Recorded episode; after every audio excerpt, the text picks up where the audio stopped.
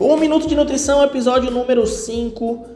Não existe alimentos proibidos, existe o momento correto de consumir cada tipo de alimento. Nutri, eu gosto de comer pão, você vai cortar o meu pão da dieta? Não, a gente vai negociar isso aí, vai colocar o pão nos horários e dias adequados, porções adequadas, mas você vai consumir sim seu pão. Nutri, eu gosto de tomar uma cervejinha, eu gosto de tomar uma Coca-Cola. Você vai tirar da minha vida, a menos que você tenha algum tipo de doença que impeça que você consuma, você vai sim poder consumir a sua cerveja, você vai sim poder consumir a sua Coca-Cola, mas com moderação e nos horários e dias adequados.